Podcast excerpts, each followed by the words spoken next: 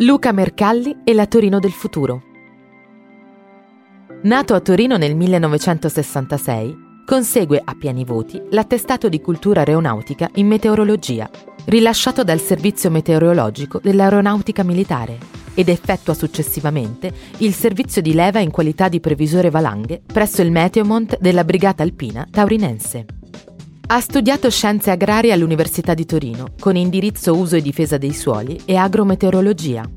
Presiede la Società Meteorologica Italiana, fondata a Moncalieri nel 1865.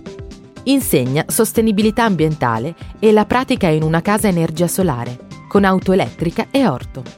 Della sua città del futuro ha detto Vorrei una Torino che abbandoni cementificazione, capannoni, grattacieli e grandi opere come il TAV Torino-Lione, a vantaggio di manutenzione e riqualificazione di tutto ciò che già ha ed è trascurato, che investa su energie rinnovabili, miglioramento delle prestazioni energetiche degli edifici, verde urbano, sanità e resilienza verso i cambiamenti climatici, per essere pronta ai colpi delle alluvioni, delle siccità, delle onde di calore africano che verranno.